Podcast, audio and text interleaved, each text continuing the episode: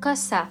Коса – сельскохозяйственный ручной носимый инструмент для скашивания травы, на сено, на корм скоту, для выравнивания газонов. Ручная коса представляет собой длинное металлическое лезвие, загнутое чуть внутрь, с приделанным к нему в районе основания ножа деревянной ручкой, черенком. В средней части косовища имеется рукоять для более удобного удержания. Нож косы крепится на косовище за пятку при помощи деревянного клина и металлического кольца или реже двух колец. Коса – это инструмент индивидуальный и требует настройки именно под ее владельца косаря. При правильной настройке и соответствующих навыках козьба в течение продолжительного времени не вызывает заметной усталости, хотя при этом задействовано большое количество мышц. Лезвие косы способно издавать звук, напоминающий колокольный перезвон.